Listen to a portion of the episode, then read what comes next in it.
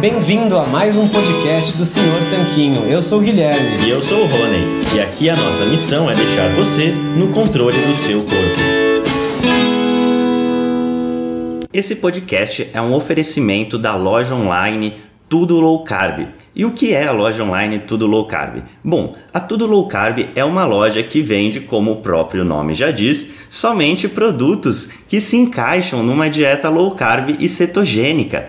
Lá você vai encontrar de tudo, desde farinhas, farinhas de amêndoa, farinha de amendoim, farinha de coco, farinha de linhaça, adoçantes, xilitol, eritritol, estévia, dentre muitos outros temperos e produtos naturais feitos com comida de verdade.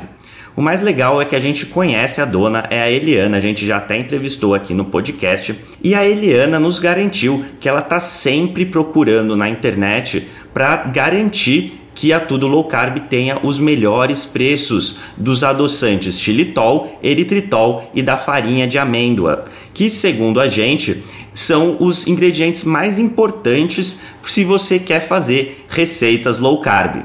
Então, se esse é seu caso, se você quer comprar xilitol, eritritol e farinha de amêndoas com o melhor preço da internet, é só você acessar tudolowcarb.com.br, porque lá é garantido que você vai encontrar. E você pode aproveitar para comprar diversos outros produtos low carb com qualidade. Este podcast também é um oferecimento do Aikito. E o que é o Aikito? Bom, o Aikito é um aparelhinho que serve para medir o seu nível de cetose através do hálito. Bom, a gente achou muito interessante esse aparelho porque você pode saber o seu nível de cetose sem ter que furar o seu dedo ou fazer um exame de sangue para isso. É um aparelho realmente revolucionário no mercado e o mais legal é que ele é uma tecnologia 100% brasileira. O Iago, que foi o seu criador, entrou em contato com a gente e a gente achou super legal divulgar essa iniciativa.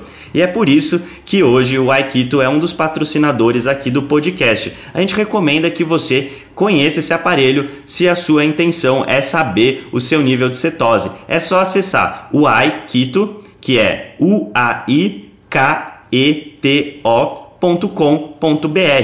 E ele tem esse nome porque, além de ser brasileiro, ele é mineiro. Então, nada melhor que um trocadilho, o Aikito. Fala, Tanquinho e Tanquinha. Esse podcast está sendo oferecido a você por nós. Isso, por mim e pelo Rony e pelo nosso programa Guia Dieta Cetogênica.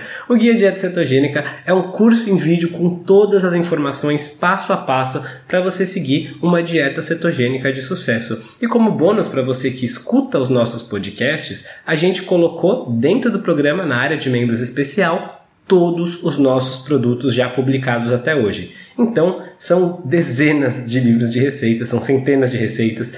Tem também o nosso livro de texto e teoria, das 120 dúvidas sobre alimentação saudável respondidas, que foi elogiado inclusive pelo Dr. Souto, pelo Rodrigo Bomeni, pelo Danilo Balu e por vários e vários convidados que já passaram pelo nosso podcast. E tem tabelas, infográficos, textos explicativos, resumos em PDF, um grupo secreto no Facebook e muito, muito mais. Então, convido você a conhecer o nosso programa Guia Dieta Cetogênica. O jeito mais fácil de fazer isso é acessando o senhortanquinho.com/gdc. Letra G de guia, D de dieta e C de cetogênica. senhortanquinho.com/gdc. Você vai ter acesso ao programa completo e a gente vai amar te receber lá dentro da área de membros. Vamos para o episódio. Olá, Tanquinho, sejam muito bem-vindos e bem-vindas ao nosso podcast. E hoje a gente traz novamente um convidado muito querido de vocês para tratar de um tema que vocês pediram bastante.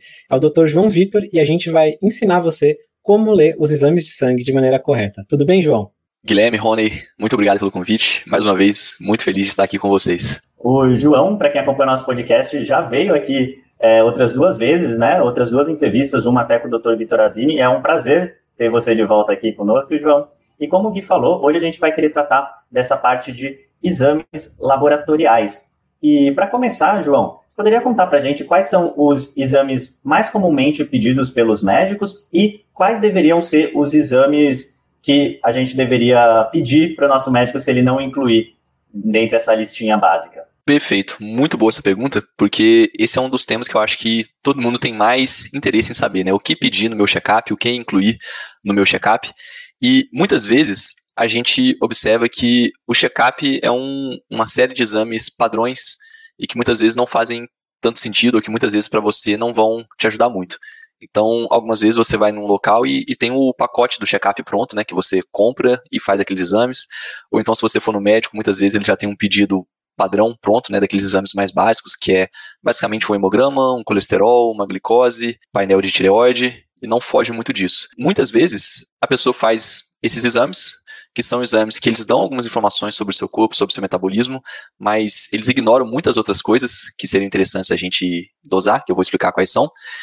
E muitas vezes você vai no médico, o médico fala que seus exames estão normais, e daí você já fica tranquilo, né? Então, é aquela pessoa que não tem um estilo de vida muito legal, muitas vezes ela tem um sobrepeso, uma obesidade, mas ela fala, não, os exames estão normais, então eu vou continuar fazendo o que eu já faço. Isso geralmente ocorre porque os exames de sangue de um check-up normal, eles têm uma abordagem de fazer diagnóstico de alguma doença que já está estabelecida, uma doença que já se instalou no seu corpo. E muitas vezes esses exames não são capazes de identificar algum desequilíbrio metabólico, alguma inflamação subclínica, que não causou uma doença ainda, mas que vai virar uma doença, vai virar um diabetes, vai virar alguma coisa, uma síndrome metabólica daqui a 2, 5, 10 anos.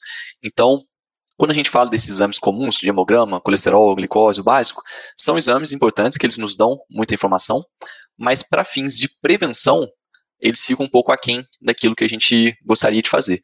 Então, um exame super, super importante, super simples de fazer e que quase nenhum médico solicita, infelizmente, cada vez mais a gente vê esse exame sendo solicitado, é a insulina de jejum. Porque para o diagnóstico da resistência insulínica, do diabetes, geralmente se solicita só a glicose em jejum, a glicemia em jejum, ou a hemoglobina glicada. E muitas vezes, esses valores de exame, eles demoram muito para alterar. Ao passo que a insulina em jejum é um dos que primeiro se altera quando você tem uma alimentação, por exemplo, muito rica em carboidrato, quando você está com uma resistência insulínica. O que a insulina em jejum diz para nós? Você pode achar que você está bem porque sua glicose em jejum está abaixo de 100, né, que é o valor de referência. Então ela fica sempre ali 90, 92, 95. Mas se a sua insulina estiver alta, significa que o seu corpo está tendo que liberar muita insulina para conseguir manter essa glicose em jejum num valor razoável, num valor abaixo ali da nossa referência, que é o considerado indivíduo saudável, né, que não tem pré-diabetes ainda.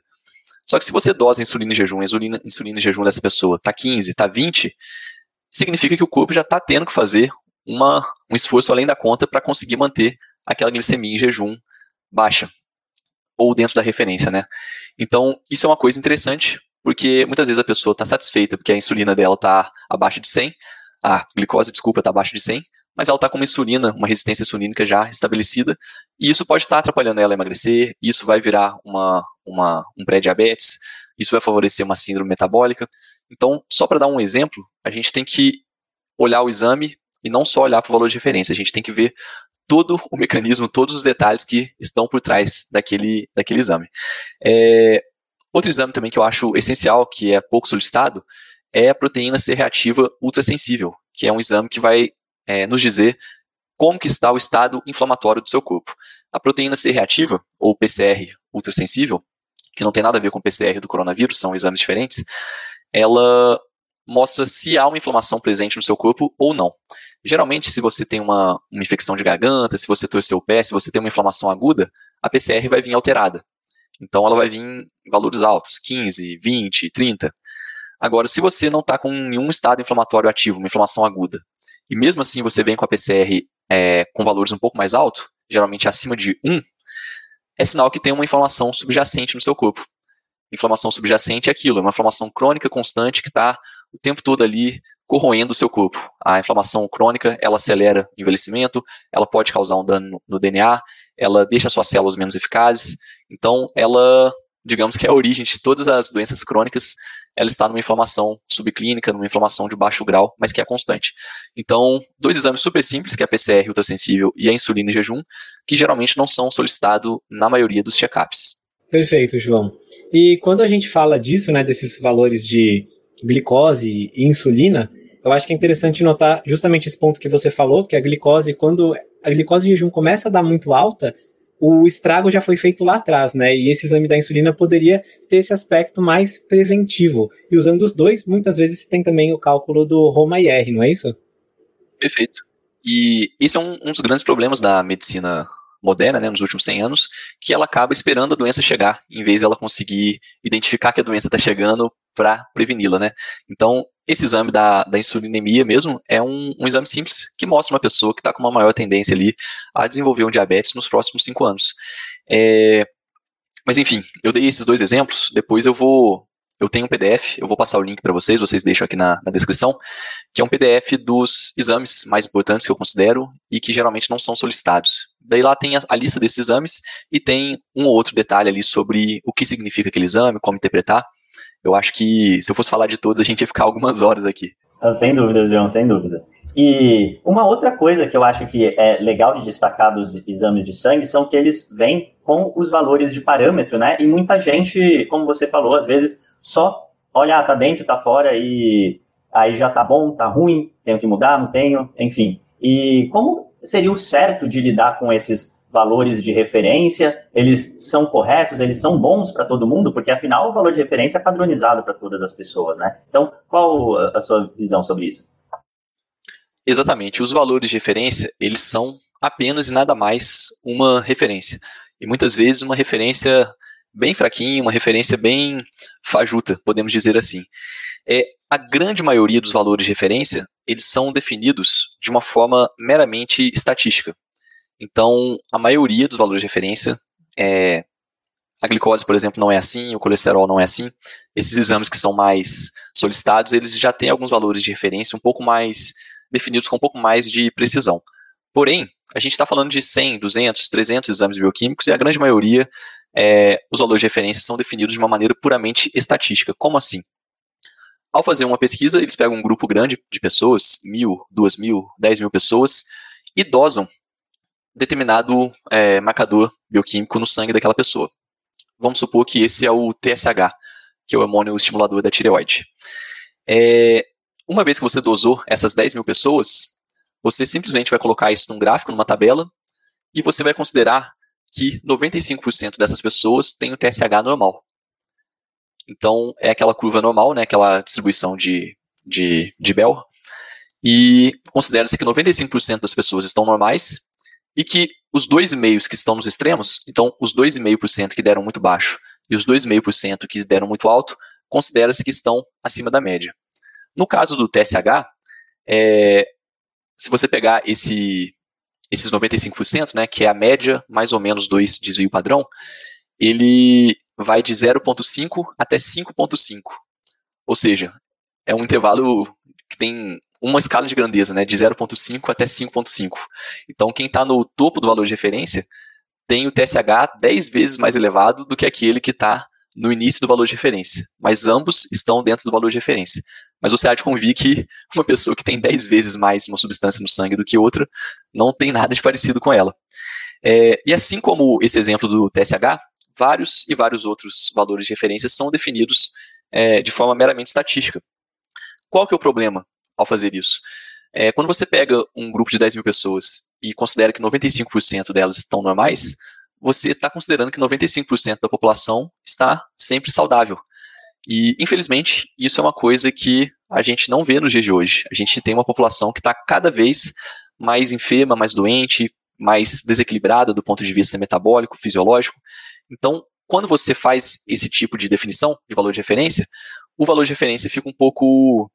ele deixa de ter uma confiabilidade alta. Então, por que eu estou falando isso? Porque eles são importantes, sim, eles são uma referência, mas muita gente, às vezes, vai no médico, entrega os exames, o médico bate o olho correndo, fala que está tudo bem, a pessoa pergunta, o médico não dá muita conversa, né, porque está com pressa, sei lá. E a pessoa acaba olhando os exames por conta própria. E daí, quando ela começa a olhar por conta própria, ela começa a ver que tem alguns exames que estão dentro da referência e que alguns exames estão fora da referência. Muitas vezes, se você tem um TSH que está dentro da referência, mas ele está um pouco mais alto, ele está ali próximo de 4, e se você, principalmente, já tiver um sintoma ou outro de hipotireoidismo, você tem um hipotireoidismo e esse diagnóstico não vai ser feito se você olhar só para o valor de referência. Então, é muito comum, chega para mim muitos casos assim, de pacientes que têm todos os sintomas de um hipotireoidismo, mas como os exames estavam dentro do valor de referência, em nenhum momento o médico fechou o diagnóstico e começou o tratamento para hipotireoidismo. nessas pessoas. E é interessante que muitas vezes a pessoa traz para mim um exame de 3 anos atrás e você vê que o TSH está levemente subindo até chegar num ponto limítrofe, mas a pessoa já está com a doença estabelecida, ainda que esteja dentro do valor de referência. Então isso é uma coisa que muitas vezes a gente espera estar fora do valor de referência para tratar, quando não deveria. Agora, o contrário também acontece. Muitas vezes, quando o seu exame está fora de um valor de referência, não necessariamente você precisa ser tratado. Então, é muito importante você olhar para o paciente, olhar para os seus sintomas, olhar para a sua fisiologia e ver o que o seu corpo está falando, quais mensagens ele está passando para a gente, e depois a gente olha o exame e vê se o exame ajuda a gente com mais alguma informação. Eu vou agora, por exemplo, do colesterol, que o colesterol total ele tem como valor de referência 200, que é um valor que eu considero muito baixo, né? E já tem alguns laboratórios que estão querendo baixar esse valor para 190. Então, dependendo de onde você fizer seu exame de sangue, a referência vai vir ali. Colesterol total deve estar abaixo de 190. Por quê? Porque quanto mais baixo esse valor, mais pessoas vão estar com colesterol acima do valor e mais pessoas vão ter indicação, segundo as recomendações oficiais, de usar estatina. O que, na minha opinião, é uma grande bobagem. Todo mundo que segue o Sr. Tanquinho já tentou ou é adepto de uma dieta low carb, de uma dieta cetogênica, e quando você faz uma dieta low carb, cetogênica ou carnívora, a coisa mais fácil que pode acontecer é o seu colesterol passar de 200. E muita gente fica morrendo de medo quando o colesterol passa de 200, né? Às vezes 250, 300, 400, 600, eu já vi em dieta cetogênica, a pessoa acha que ela vai ter alguma doença, vai ter um infarto, que ela vai ficar muito ruim. E a gente sabe que o valor do colesterol em si, ele é uma coisa que não significa muita coisa, porque o colesterol, ele só vai ser uma ameaça para a nossa saúde, ele só vai entrar nas nossas artérias, só vai formar a cicatriz, a fibrose, o ateroma, se houver inflamação no seu corpo.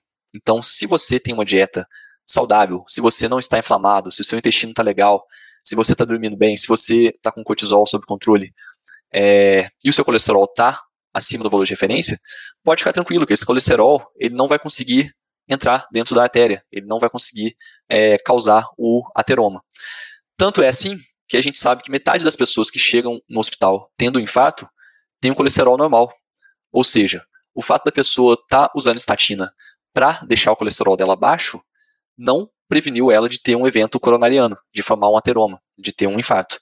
Então, a gente sabe que muitas vezes tentar tratar uma doença só mudando os números ali no exame de laboratório é como se você estivesse fazendo um Photoshop na sua saúde. Você vai ali, muda uma coisa, o número do exame de laboratório fica bonito, mas na prática a sua fisiologia continua doente.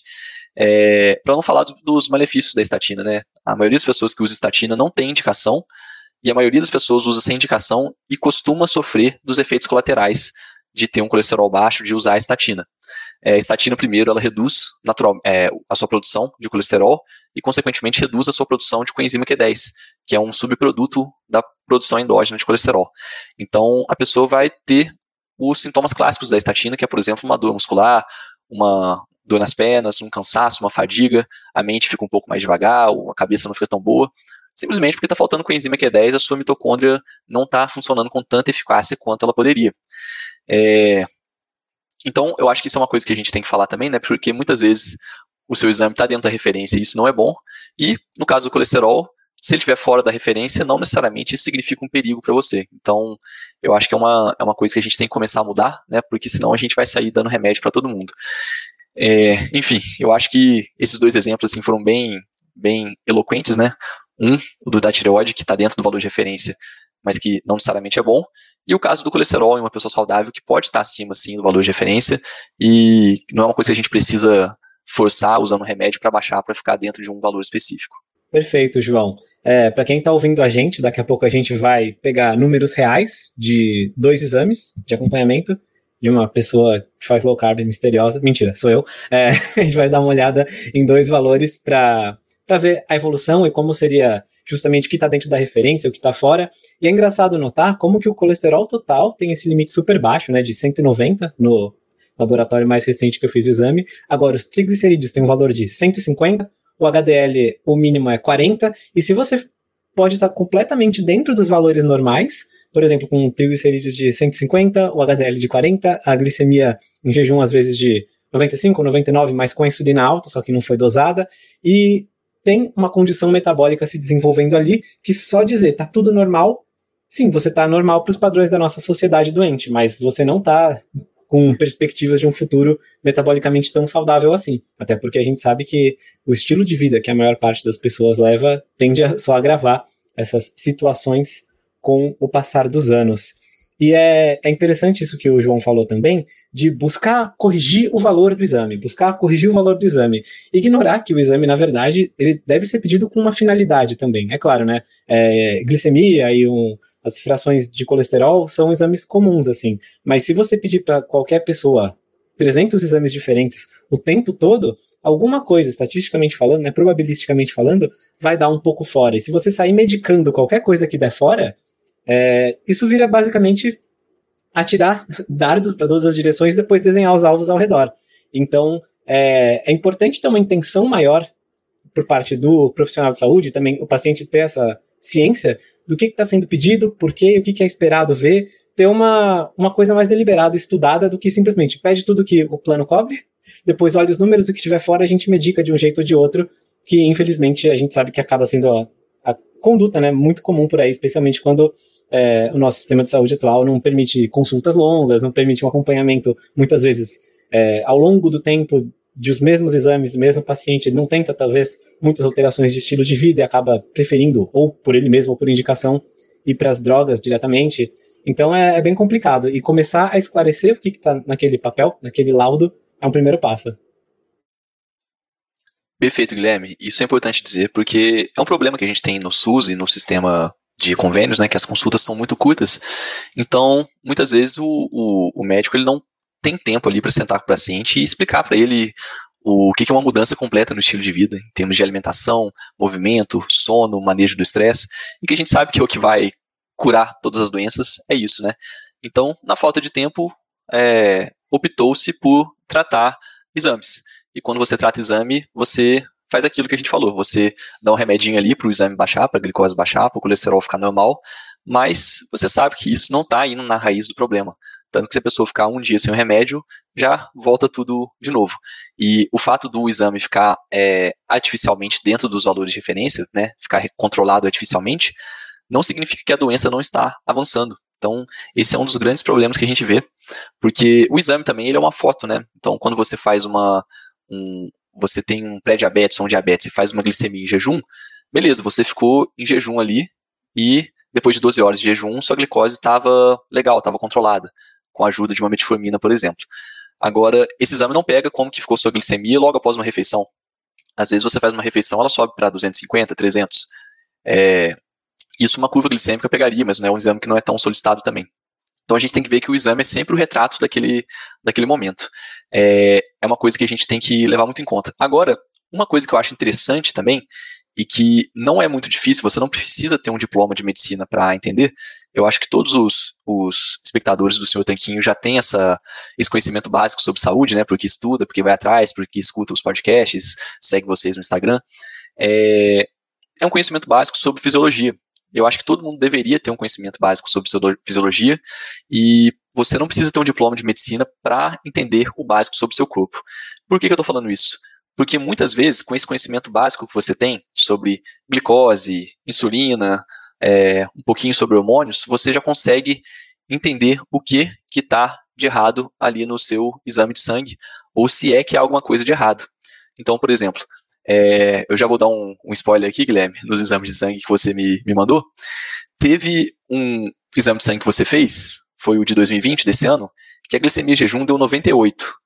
Teoricamente, o limite é 99. Então, teoricamente, você está ali batendo na porta, né? Mas eu sei que você é um cara da low carb, da cetogênica, e que uma glicemia em jejum, ela não necessariamente significa que você está com uma resistência insulínica. A insulina sua vai estar baixa com certeza, né? Você no de 2020 não tem insulina, mas no de 2019 tem, e ela estava, eu não anotei aqui, mas estava muito baixa, 3.9. O índice HOMA estava abaixo de 1, estava 0.8, se não me engano. Então, é aquilo, é um retrato. Muitas vezes a sua glicemia em jejum está um pouco mais alta, ou por causa do cortisol, que dentro do seu ritmo circadiano o cortisol fica mais alto de manhã, e é quando a gente colhe o exame de sangue, né?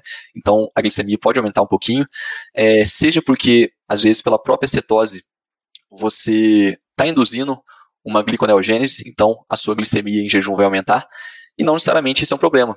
Provavelmente você está muito mais saudável do que uma pessoa que tem a glicemia em jejum de 85, mas que tem uma insulina de 15, por exemplo. Então, a partir do momento que você começa a ter essa ideia da fisiologia básica, dos mecanismos básicos, o valor de referência ali no exame, ele deixa de fazer tanto sentido, porque você começa a juntar as peças do quebra-cabeça. Então, isso que eu falei é uma coisa que não é difícil, todo mundo consegue aprender, né? Entender que se você come pouco carboidrato, a sua insulina vai ficar mais baixa, então não é um problema se a sua glicose estiver um pouco mais alta, ainda mais se você fez o exame de manhã, quando o cortisol tende a aumentar um pouco a glicose.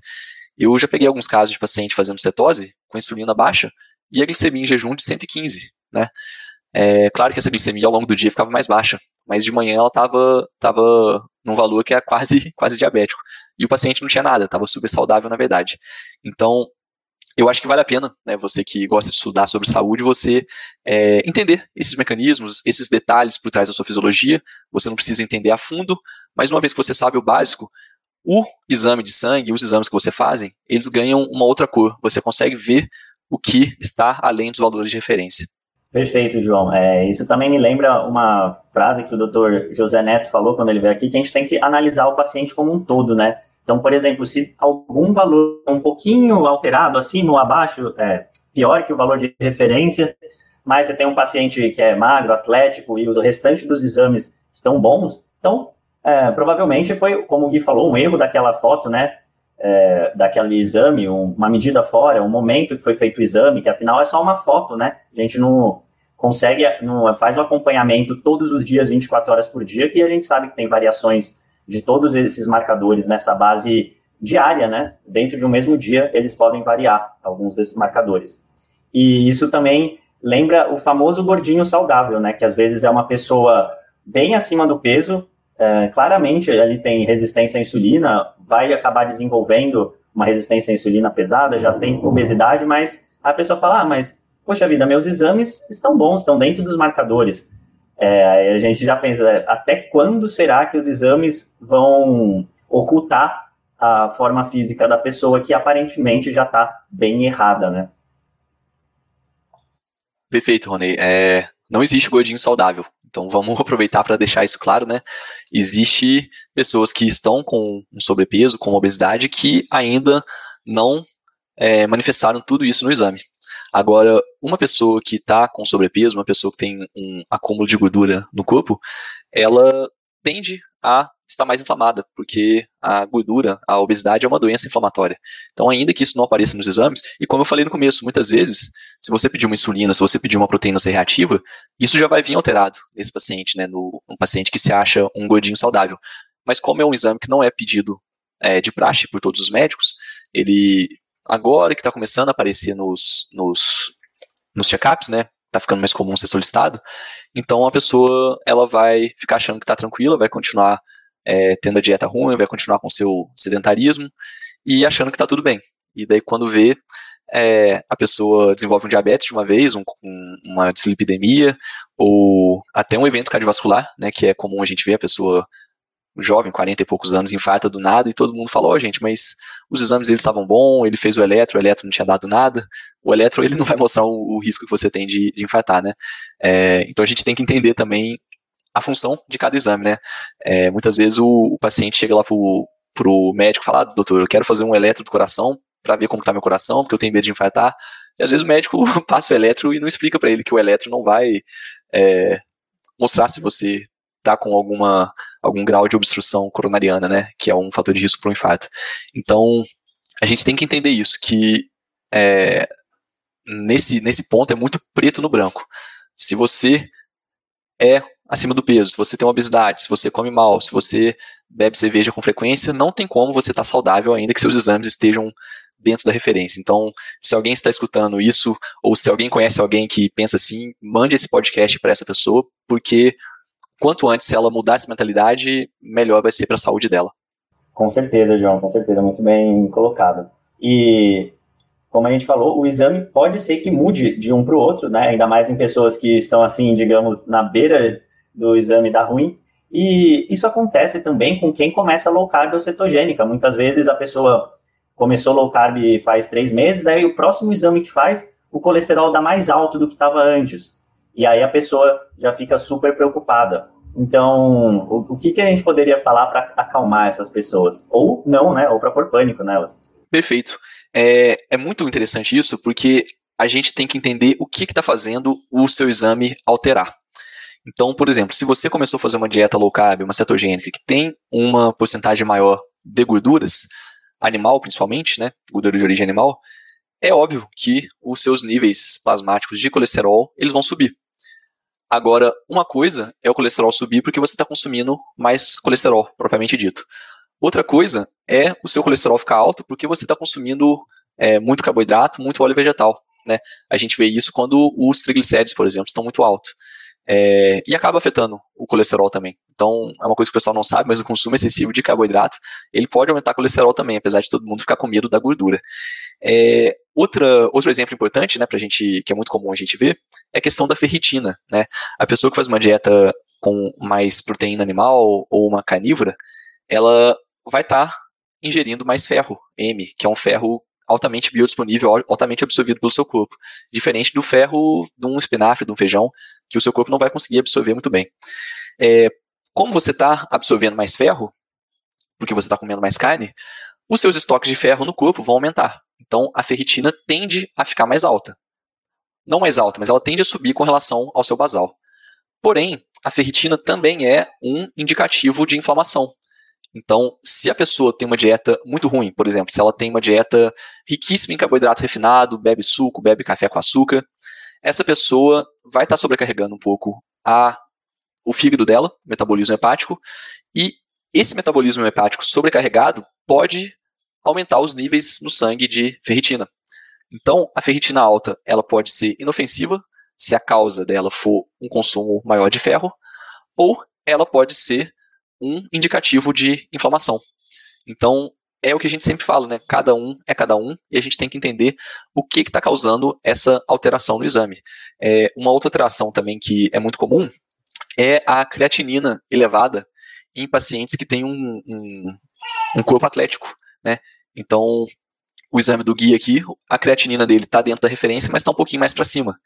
Geralmente, a creatinina ela vem alta ou porque você estava desidratado na hora do exame, então muita gente chega assustado para mim e fala, doutor, minha ureia, minha creatinina estão acima, tão alto, estou com problema nos rins, e daí você pede para repetir o exame bebendo muita água antes, bebendo 1 litro de água antes, e daí vem tudo normal. Porque geralmente a gente faz o exame de manhã, às vezes acordou e nem bebeu água direito, né, e vai fazer o exame, isso pode afetar nos resultados também. Agora, se a pessoa for uma pessoa que tem um porte atlético, se ela tem uma massa muscular legal, ela tende a ter uma creatinina muitas vezes acima da média, ou porque ela faz muito exercício físico, ou porque ela vai ter um estoque de creatina muscular maior, ou porque ela vai estar lesionando mais músculo, então isso aumenta o nível sérico de creatinina, e não necessariamente é um problema, não significa que ela está com a função renal afetada, alterada. Então, sempre que o exame vier alterado, você tem que se perguntar o que está fazendo no meu corpo que esse exame se altere, e daí na maioria das vezes a gente descobre que não é nada. Por falar nisso, eu lembrei de um exame interessante também que eu acho que todo mundo deveria solicitar, e geralmente não é solicitado, que é a homocisteína. A homocisteína, ela mostra, grosso modo, a capacidade que o seu corpo está tendo de combater radicais livres, principalmente o metil, a capacidade de metilar radicais livres. Existe uma mutação que é comum na população, cerca de 20% das pessoas têm esse polimorfismo, que é justamente um polimorfismo que altera sua capacidade de metilação. É um polimorfismo do gene da metiltetraidofolato redutase, MTHFR. Geralmente a pessoa que tem a homocisteína mais alta, ela tem por causa de 2 motivos. Ou porque ela está produzindo muito radical livre, por causa de um estilo de vida que não está muito legal, ou porque ela tem uma capacidade baixa de metilação. Ela não está conseguindo lidar direito com os radicais livres. Nesse caso, que é o meu caso, que tem essa homocisteína um pouquinho mais alta por causa desse polimorfismo genético, como eu falei, ele é comum na população, 20 e poucos por cento, tem certo grau, tem pelo menos um alelo desse polimorfismo, muitas vezes você resolve isso dando metil para o seu corpo, metilfolato, metilcobalamina, que são as vitaminas do complexo B na forma metil, né, que vão ajudar a baixar essa homocisteína. Agora, se eu tenho um estilo de vida muito ruim, que eu estou constantemente inflamado, eu estou comendo mal, dormindo mal, estressado, não há metilfolato que vá fazer a minha homocisteína baixar. E por que eu quero homocisteína baixa? Justamente porque homocisteína baixa significa que o meu corpo está lidando melhor com radicais livres, e como a gente sabe, os radicais livres no longo prazo são o que causam um envelhecimento, o que causam uma menor eficiência celular e pode até, no longo prazo, causar câncer. Então, esse é um exame super importante que eu faço esse adendo aqui, deveria ter falado sobre ele no começo, mas que é isso, você tem que entender na sua realidade o que está fazendo aquele exame alterar ou não. Muitas vezes não é um problema o que está fazendo ele ficar alterado. Perfeito. E falando em grupos metilcobalamina, queria falar um pouquinho da vitamina B12, né? Que a minha deu acima do valor de referência. E minha mãe, que abriu o laudo quando ele chegou em casa, ela falou: meu filho, o que está acontecendo com você? É perigoso isso? É grave, doutor? Vamos lá. A hipervitaminose é uma coisa que existe. Então, vitamina é uma coisa que a gente não pode ficar suplementando desenfreadamente, porque o excesso de vitamina pode causar alguns sintomas, algumas doenças. A hipervitaminose mais comum que a gente costuma ver é a hipervitaminose D, de vitamina D, justamente por causa da pessoa suplementar doses altas de vitamina D durante muito tempo, sem um controle adequado. Agora, a vitamina B12 alta, no seu caso, eu consigo explicar muito bem ela, que é justamente um consumo elevado de produtos de origem animal, provavelmente dentro de um contexto carnívoro, de um contexto em que você estava comendo bastante fígado, bastante ovo, bastante vísceras. Então, isso naturalmente faz a vitamina B12 subir. Eu estou olhando a sua aqui, ela está 1116. A partir de 1500 de vitamina B12, algumas pessoas já começam a ter sintomas de vitamina B12 muito alta, como o caso de alergia nas mãos, algumas feridinhas, uns machucadinhos que dão nas mãos. Porém, eu já vi pessoas com vitamina B12 acima de 2000, fazendo carnívora, que não tinha nada disso. Então, nesse caso, a gente vai se guiar pelos sintomas. E ainda mais sendo uma vitamina B12 de fonte natural, de fonte alimentar, eu não vejo problema nenhum você estar com essa vitamina B12 alterada. Agora, vamos supor que você está usando um suplemento de vitamina B12, um suplemento de complexo B, e daí a sua vitamina B12 vem muito alta. Daí, como você está usando um suplemento, uma coisa artificial, daí talvez a gente pode se preocupar. Mas como eu falei, isso costuma ser mais grave na vitamina D. Mas mesmo assim, é muito difícil você ter uma hipervitaminose D. Você tem que estar usando doses de 10.000, 20.000 todos os dias durante 3 meses para você ter algum sintoma de hipervitaminose D, que é um sintoma, que é uma coisa um pouco mais grave, porque daí já mexe no nosso metabolismo do cálcio, pode aumentar a calcificação de artéria, pode causar distúrbios da condução no coração, né, por causa de desequilíbrio do cálcio iônico. Então, assim, se você está suplementando e está vindo alto, bom tomar cuidado. Agora, se é natural, se é porque você está tomando sol, se é porque você está comendo fígado, não tem problema, né? Tem um estudo que mostra os pescadores lá do Nordeste, que ficam no barco sem camisa o dia todo, eles têm a vitamina D de 150 e não tem nenhum sintoma de hipervitaminose, né? Só um adendo, a vitamina D é um exame que tem um valor de referência muito defasado também. Geralmente vem ali entre 20 e 30, mas 20 e 30 é muito baixo para a vitamina D. 20 e 30 é para você ter os benefícios mínimos da vitamina D para a saúde óssea. Agora, quando a gente está falando dos outros milhares de benefícios da vitamina D, seja para a imunidade, seja para a regulação gênica, aí a gente precisa ter uma vitamina D acima de 50 no mínimo. Entre 50 e 100, eu acho que é o ideal. Perfeito. E em 2019 também dosei a vitamina D.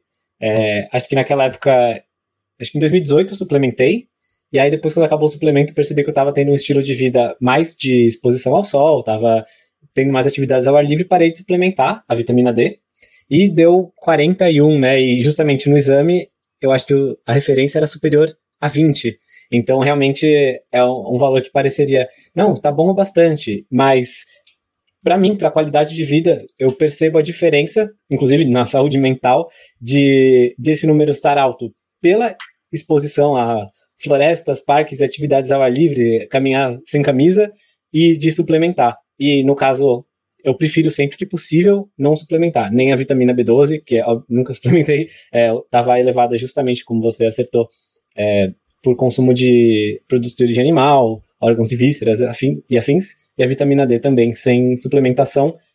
Os sintomas, como você falou, são distintos. O número no exame pode vir igual, mas a maneira como você se sente é diferente. Exatamente. E é interessante, né, esse contexto que você falou, você estava em Portugal há um tempo atrás, né? e é uma latitude um pouco mais alta.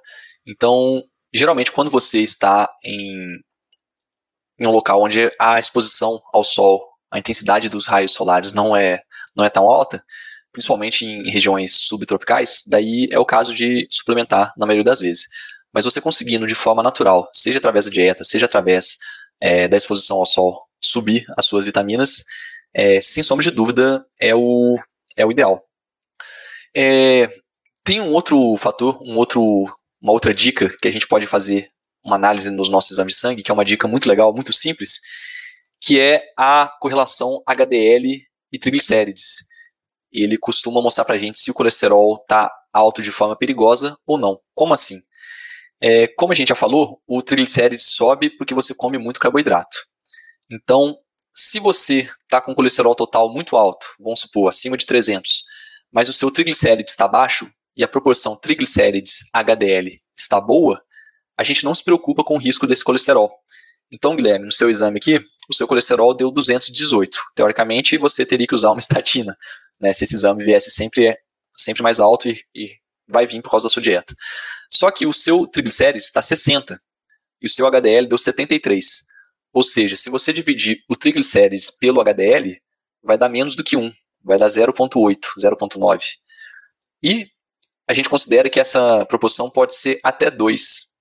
Então, o seu HDL estando 73, o seu triglicérides poderia estar até 140. Mas é claro que quanto menor essa proporção, menor o risco cardiovascular que você tem. Então, para quem está nos ouvindo, que começou a fazer uma low carb, uma carnívora, uma cetogênica, e deu colesterol, foi para 250, 300, 400, e você agora está morrendo de medo, pega essas frações, o triglicérides e o HDL, e divide um pelo outro. Se o triglicérides dividido pelo HDL der um número menor do que 2, a gente não se preocupa com o seu colesterol, ainda que ele esteja acima do valor de referência. E é isso que aconteceu com o exame do guia aqui. Perfeito. E acho que isso amarra bem com o tema que o Rony mencionou de passagem, que as pessoas às vezes têm medo das variações ano a ano, né? Então, por exemplo, se você olhar o meu exame de 2019, o colesterol estava 200, o total. E 2020, 220. Aí a glicemia em jejum, em 2019, estava 88. E em 2020, 98. E aí muitas pessoas, o triglicerídeo estava 55, eu acho, e foi para 60. E muitas pessoas seriam rápidas em dizer, isso aumentou, então é perigoso. Acho que é importante a gente destacar também o que realmente é um aumento significativo e o que às vezes é ruído ou algo para não se preocupar. Perfeito. Guilherme, se você tivesse colhido esse sangue, um frasco de cada braço, tirasse 2 tubinhos, e se cada tubinho fosse para um laboratório diferente, a gente ia ter uma margem de erro parecida com essa. Então, o triglicérides ia dar 60, em outro ia dar 55, o colesterol em um poderia dar 200, em outro poderia dar 190, porque cada laboratório usa uma metodologia diferente, e é justamente por isso que cada laboratório tem valores de referência levemente alterados para cada exame. Então, por isso que eu acho muito interessante você fazer o exame de sangue com frequência, e se possível você manter uma tabela, uma planilha no computador com os valores que você tem com o histórico, porque daí você consegue ver uma tendência, ou de alta, ou de baixa, ou de constância. Eu comecei a fazer exame de sangue com mais frequência uns 3 anos atrás, fazendo pelo menos 3 por ano, e eu comecei a notar que nos primeiros, e foi justamente quando eu comecei a ter um estilo de vida mais saudável, o meu global de leucócitos, que são as células brancas, né, células de defesa do sangue, estavam sempre baixo, abaixo do valor de referência. E a princípio eu fiquei muito preocupado com isso, porque geralmente o leucócito baixo é por alguma doença que está deixando a minha imunidade mais afetada, né? E eu peguei exames meus de 5 anos atrás, de 2014, e os leucócitos estavam altos, estavam normais. E agora os exames, depois que eu comecei a ficar mais saudável, fazer jejum e tudo, o leucócito começou a ficar mais baixo, né? Ou seja, será que a minha imunidade caiu? E na prática, o que eu vejo? Quando eu tinha leucócito alto, eu vivia doente. Eu vivia tomando remédio, eu vivia tomando antibiótico, 2 vezes por ano eu tinha placa na garganta, ter que tomar antibiótico, e depois que eu comecei a ter um estilo de vida mais saudável, uma alimentação mais saudável, fazer jejum, eu nunca mais precisei tomar antibiótico, nem resfriado direito eu pego. O que isso significa? Que os meus leucócitos ficaram mais baixos, ou seja, o meu sistema imune ficou com menos soldados ali para me defender, mas esses soldados estão muito mais eficazes, estão muito mais eficientes do que os 6 mil que eu tinha antes. Então, hoje, com 2.900, 3 mil de leucócito, eu consigo me manter muito mais saudável, muito mais imune do que eu me mantinha quando eu tinha 6, 7 mil de leucócitos. Então, é igual eu falei, a gente tem que entender o que está acontecendo no nosso corpo, no nosso, na nossa fisiologia, para ver como que isso se reflete nos exames. E sempre que possível, eu acho legal você fazer o exame pelo menos umas 2 vezes por ano. O SUS não acha legal, os convênios não acham legal isso, mas você conseguindo fazer, conversando com o seu médico, conseguindo que o convênio autorize ou que o próprio SUS faça, porque a gente começa a ter uma ideia de tendência, uma ideia de resultados maiores. Então, se você vê que o seu exame X, ele sempre está um pouquinho fora da referência, mas que sempre foi assim, é o seu normal, é o seu basal, né? Então a gente não fica tão tranquilo. Agora, uma coisa também que é interessante a gente recordar são de ruídos, artefatos, interferências, né, que pode dar no seu exame de sangue.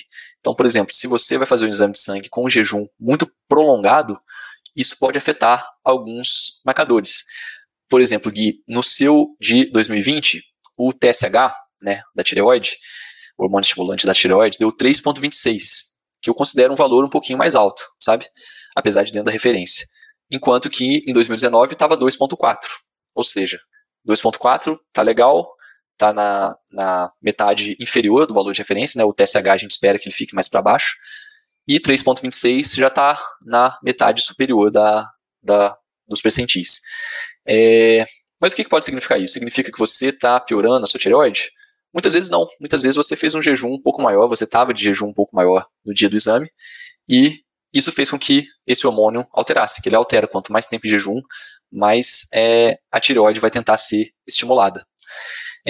Cortisol é um exame que é um hormônio que fica mais alto pela manhã, então geralmente a gente colhe ele de manhã para ver o pico de cortisol, mas o cortisol aumenta também em situações de estresse, em situação de exercício físico. Então, se você fez uma academia antes de tirar o sangue, isso já é um problema. Se você foi dirigindo até o laboratório e no trânsito você teve algum estresse, tomou uma fechada, assustou, isso vai aumentar o cortisol. O cortisol, então, vai vir um pouco aumentado no exame. O cortisol aumentado no seu sangue, ele vai fazer a glicemia aumentar. Então, pode ser que a glicemia em jejum altere porque o cortisol subiu também, além da conta. Então, a gente tem que sempre levar em conta essas possíveis variações, e por isso que eu acho legal também você fazer sempre os exames pelo menos umas 2 vezes por ano para você ter essa tendência. Porque daí, se um resultado sair muito da linha, você vai achar que foi algum artefato, que não foi, de fato, uma mudança fisiológica. A proteína C-reativa, né, que eu falei aqui no começo do podcast, é um marcador de inflamação, mas inflamação pode ser qualquer coisa. Então, se você trocou a ficha na academia e você está com o músculo dolorido porque você começou a treinar músculos que não estavam tão condicionados, isso aumenta a inflamação do seu corpo, né, porque essa dor muscular é inflamação, a hipertrofia vem da inflamação, e se no dia seguinte da academia você for fazer um exame, a sua proteína C-reativa vai estar altíssima. Não significa que você está com uma inflamação crônica ou que você está com uma infecção ativa, é porque você está com você fez o exercício físico. Então, a gente tem que levar em conta que algumas coisas dos nossos hábitos, do nosso cotidiano, pode alterar pontualmente o resultado dos exames. Perfeito. Acho que esse exemplo da inflamação decorrente dos exercícios vem para lembrar justamente que as coisas não são preto no branco, né? Não é inflamação, é ruim sempre. É um dos supostos mecanismos da hipertrofia, inclusive. Tanto que o uso de anti-inflamatórios não esteroidais pode diminuir os ganhos de massa muscular em alguns estudos. E, como você falou também, o cortisol. A pessoa tende a achar cortisol é o hormônio do estresse, mas cortisol que se eleva naturalmente de manhã faz a gente levantar da cama também. E uma história engraçada, falando de ruídos em exames, foi quando eu fiz um exame em outro laboratório ainda, em 2017, mas é porque eu e o Rony, a gente estava morando em Sorocaba, e eu fiz o exame, eu não sei o que aconteceu, mas os meus triglicerídeos deram 400. E eu olhei aquele exame, né, quando chegou o laudo, e falei, cara, obviamente isso aqui tá errado, já tinha um estilo de vida saudável há mais de 4 anos, eu sabia que aquele número não batia com a realidade, meus triglicerídeos estavam sempre abaixo de 80 há muitos anos, há uns 3 anos. E aí eu olhei e falei, tem algum erro nisso? Vou falar com o médico para repetir. E aí eu fui no médico, né?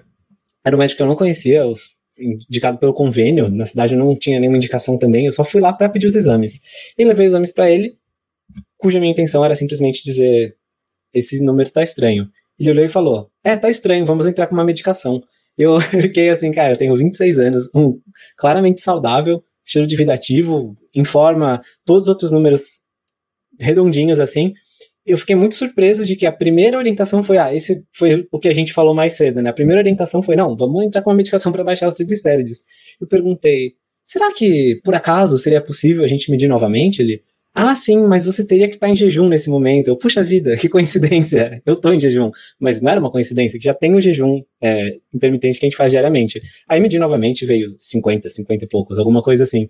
Mas desde aquele dia, isso já faz mais de 3 anos, eu fiquei com isso na cabeça, assim, como que uma pessoa que talvez não tivesse essa segurança de saber que tem alguma coisa errada aqui, não sei nem dizer o que é, mas eu sei que vale a pena medir de novo, no mínimo para ver se desse 400 de novo, eu comecei a ficar preocupado.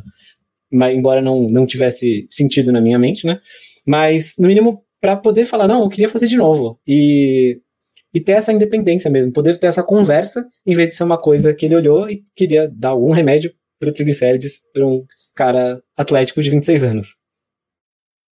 Perfeito, Gui. E eu me pergunto, né, quantas pessoas não estão tomando remédio à toa por causa de um resultado de exame que uma vez veio alterado e por causa disso a pessoa começou a tomar um remédio e usa por décadas esse medicamento, né? O colesterol é um exemplo disso, porque todo mundo tem medo do colesterol, todo mundo tem medo de infarto, né? Ninguém tem medo de diabetes, ninguém tem medo de doenças crônicas que vão te matando aos poucos, mas o infarto que chega de uma vez, todo mundo assusta, né? Um AVC, todo mundo tem medo. Então, muitas vezes a pessoa teve o exame que veio alterado uma vez, o colesterol que veio um pouquinho mais alto uma vez, ou por erro do laboratório, que infelizmente no SUS isso é muito comum, né? Nem todos os laboratórios do SUS têm um padrão de qualidade aceitável, interessante, né? Às vezes o exame vem, a máquina está descalibrada, vai vir errado mesmo, e muitas vezes algumas coisas pontuais na sua dieta pode ter feito aquele exame alterar. Então eu nunca vou esquecer uma questão de prova na faculdade, que eu fiquei muito revoltado na hora, mas deu certo, porque eu nunca mais esqueci disso, que é o fato de carboidrato aumentar os triglicérides pontualmente.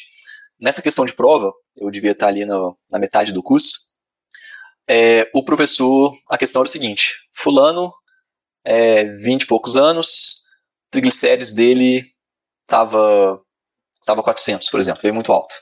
Explique por quê, só isso. A questão era essa, tipo, eu não conhecia o paciente, não tinha nenhuma informação sobre ele, mas era, tipo, o triglicérides dele tá alto, explique o que fez o triglicérides dele subir. A resposta certa para a questão era você olhar a data do exame, e ver que era segunda-feira, logo após a Páscoa. Então ele tinha comido muito chocolate, foi fazer o exame de sangue segunda-feira, e daí o exame de sangue veio com triglicérides alto. O que o professor quis gravar na gente? Deu certo, né? Eu errei a questão, mas aprendi isso. Que carboidrato aumenta muito os triglicérides. Carboidrato aumenta muito, muito. Então às vezes a pessoa comeu carboidrato além da conta, uma festa, um churrasco, bebeu cerveja, comeu bolo, e daí foi fazer o exame na segunda-feira, e daí o exame veio alterado, com triglicérides um pouco mais alto, colesterol um pouco mais alto. E às vezes por causa desse fato pontual, desse alteração pontual, a pessoa está usando estatina pro resto da vida, ou está usando fibrato pro resto da vida, quando muitas vezes ela não precisaria, né? E acaba que ela só vai ter malefício do uso desses medicamentos, não vai ter nenhum benefício para a saúde dela. Sem dúvidas, João, sem dúvidas. E a gente falou aqui sobre vários exames, vários tipos de erros que podem ter com relação a esses exames, vários tipos de parâmetros que podem não ser tão bons para todo mundo. E você acha que ficou faltando a gente falar mais especificamente sobre algum exame, ou algum erro que pode ter, ou alguma coisa que é importante a gente observar? Vamos lá, tem muitos detalhes que a gente pode observar, né, num exame de sangue. Eu queria trazer aqui sobre hormônios sexuais, principalmente a testosterona, né? Quando a gente vai dosar a testosterona, por exemplo, ela vem com... A gente costuma pedir a testosterona total. Mas geralmente a gente tem que pedir a testosterona livre também. Por quê? Porque pode acontecer, tanto em homem quanto em mulher, da testosterona total estar alta, estar num valor legal, porém, a testosterona livre não está alta o suficiente, porque a maioria dessa testosterona está ligada a proteínas plasmáticas, ou albumina, ou a SHBG. Então, às vezes, a pessoa tem sintomas de baixa testosterona, mas a testosterona total está boa. Só que daí, se você vai ver, ela está com o SHBG alta, ou seja, a testosterona total está alta, mas ela está sequestrada, ela está, digamos, numa forma que não é biodisponível, que não é ativa. Então, esse eu acho que é um detalhe interessante para se dosar, Porque muitas vezes a pessoa está com uma dificuldade para perder peso, está com uma dificuldade para ganhar massa muscular, está com um certo grau de desânimo, cansaço, dormindo muito, e às vezes pode ser a testosterona baixa. Ainda que a testosterona total esteja alta, a gente tem a testosterona livre, né, que é a biodisponível, que às vezes não está num valor tão legal. Então, isso eu acho que é um outro detalhe. Enfim, tem muitos detalhezinhos, muitas coisinhas que a gente poderia falar, mas eu acho que o mais importante, assim, o mais essencial a gente conseguiu passar aqui. Até porque a gente tem um tempo bem limitado, né, aqui, a gente já está chegando à marca de 1 hora de podcast e ficaria muito chato, muito cansativo, seria ideal dividir em vários episódios se a gente fosse falar o detalhe de cada um deles, né, João? Só que a gente sabe também que foi justamente pensando nisso que você tem o seu curso que é mais específico sobre exames. Então, se você puder falar um pouquinho mais sobre ele, porque com certeza quem escutou 1 hora de conteúdo sobre exames vai querer se aprofundar mais, vai gostar de saber sobre esse seu curso. Muito bem. É um curso que eu desenvolvi para leigos, né, para a pessoa que está interessada em saber mais sobre saúde, que é justamente sobre um curso para entender o que significam os principais exames laboratoriais, o que significa se exame X ou Y está dentro ou fora do valor de referência, se você deve se preocupar ou não, e o que você pode fazer para você conseguir interpretar os seus próprios exames com uma independência maior do médico, com uma certeza maior, com uma tranquilidade maior. Então, esse é um curso que tem 16 aulas e ele está em constante atualização, então sempre que a comunidade lá pede para... doutor, fala sobre o exame tal. Eu gravo uma aula especificamente sobre aquele exame que não estava no curso original, mas a ideia é justamente essa, é empoderar cada um para que cada um não que tenha que prescindir de um médico, né? Porque a gente precisa de uma referência, de alguém para, às vezes, tirar uma dúvida, mas para que cada um fique mais independente, fique mais empoderado para conseguir interpretar, para conseguir entender melhor os seus próprios exames. E, por último, né, uma coisa que eu sou a favor é que cada um consiga solicitar exame por conta própria sem precisar de um pedido médico, né? Infelizmente, hoje é difícil você fazer exame sem um pedido, mas nos Estados Unidos a gente vê algumas startups que mandam um kit de exame para sua casa, você mesmo colhe, e daí pode ser exame que colhe na bochecha, pode ser exame de urina que o laboratório consegue depois tirar várias coisas daquela urina, porque realmente é chato, né, você ficar na mão do médico, você precisar de uma autorização do médico para fazer exame. É claro que a gente sabe que isso é coisa do SUS, é coisa do convênio, né, que eles tentam economizar ao máximo, então eles não vão deixar você ficar fazendo exame à vontade. Mas eu... indo contra, né, as recomendações aí do SUS e dos convênios, eu acho interessante você fazer exame de sangue pelo menos umas 2 vezes por ano, para você conseguir acompanhar, ter todos esses parâmetros seus, para você ter uma ideia melhor do seu corpo, né? Eu, como biohacker, a gente já falou sobre isso no outro podcast, eu gosto de ter o controle de todos os dados, tudo que for possível medir na minha biologia, né? Então, eu acho legal. Mas, enfim, o curso dos exames laboratoriais é basicamente esse. Eu vou passar o link para vocês e daí vocês deixam aqui nas notas do episódio. Com certeza vamos deixar todos os links bonitinho aqui para quem quiser saber mais sobre o curso. Também vamos deixar suas mídias sociais, você pode falar agora quais são, João. E se quiser deixar uma mensagem final para o pessoal, algum conhecimento final, por favor, fique à vontade, o microfone é seu. Vamos lá, eu estou no Instagram também, que é o dr.joão.vitor. Dr.João.Vitor, e no YouTube é só procurar Dr. João Vitor Biohacker, que você me acha lá. E a mensagem que eu quero deixar para todo mundo no final é justamente essa. Não entregue os seus exames de sangue na mão de um terceiro para ele te falar se está bom ou não. Analise, questione, não aceite como resposta uma passada de olho rápido que o médico vai dar e vai falar que está tudo bem, que está tudo dentro da referência. Seja chato... seja minucioso, e se alguma coisa ali você não está entendendo, pesquisa na internet, vai atrás para você conseguir ter essa interpretação mais adequada possível dos seus exames, porque ninguém vai ter mais interesse em analisar os seus exames de sangue de uma forma minuciosa, correta, completa, do que você mesmo. Sem dúvida, João, sem dúvidas. A gente é o que mais gosta da gente, né? Muito obrigado pela presença novamente aqui, nosso terceiro episódio juntos. Você sempre... muito disponível para a gente, muito simpático, com ótimo conhecimento. Então, muito obrigado mesmo por ter vindo aqui compartilhar tudo isso com a gente.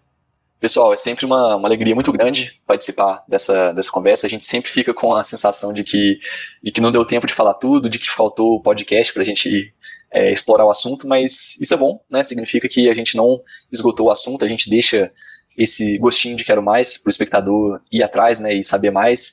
E a gente também deixa assunto para próximos episódios também que a gente eventualmente venha conversar. Sem dúvida, João. Com certeza a gente tem assunto para mais vários episódios.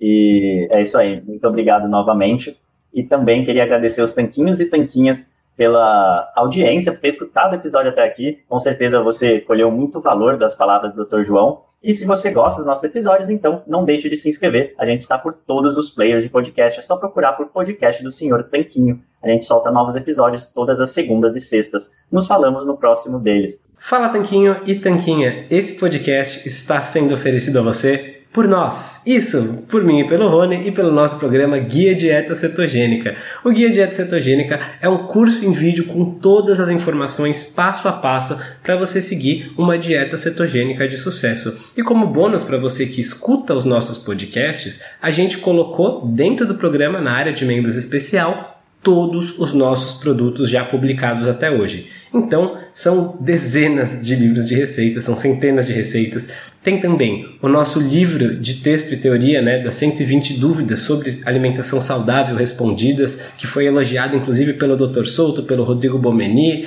pelo Danilo Balu e por vários e vários convidados que já passaram pelo nosso podcast. E tem tabelas, infográficos, textos explicativos, resumos em PDF, um grupo secreto no Facebook e muito, muito mais. Então, convido você a conhecer o nosso programa Guia Dieta Cetogênica. O jeito mais fácil de fazer isso é acessando srtanquinho.com/gdc. Letra G de guia, D de dieta e C de cetogênica. srtanquinho.com/gdc. Você vai ter acesso ao programa completo e a gente vai amar te receber lá dentro da área de membros.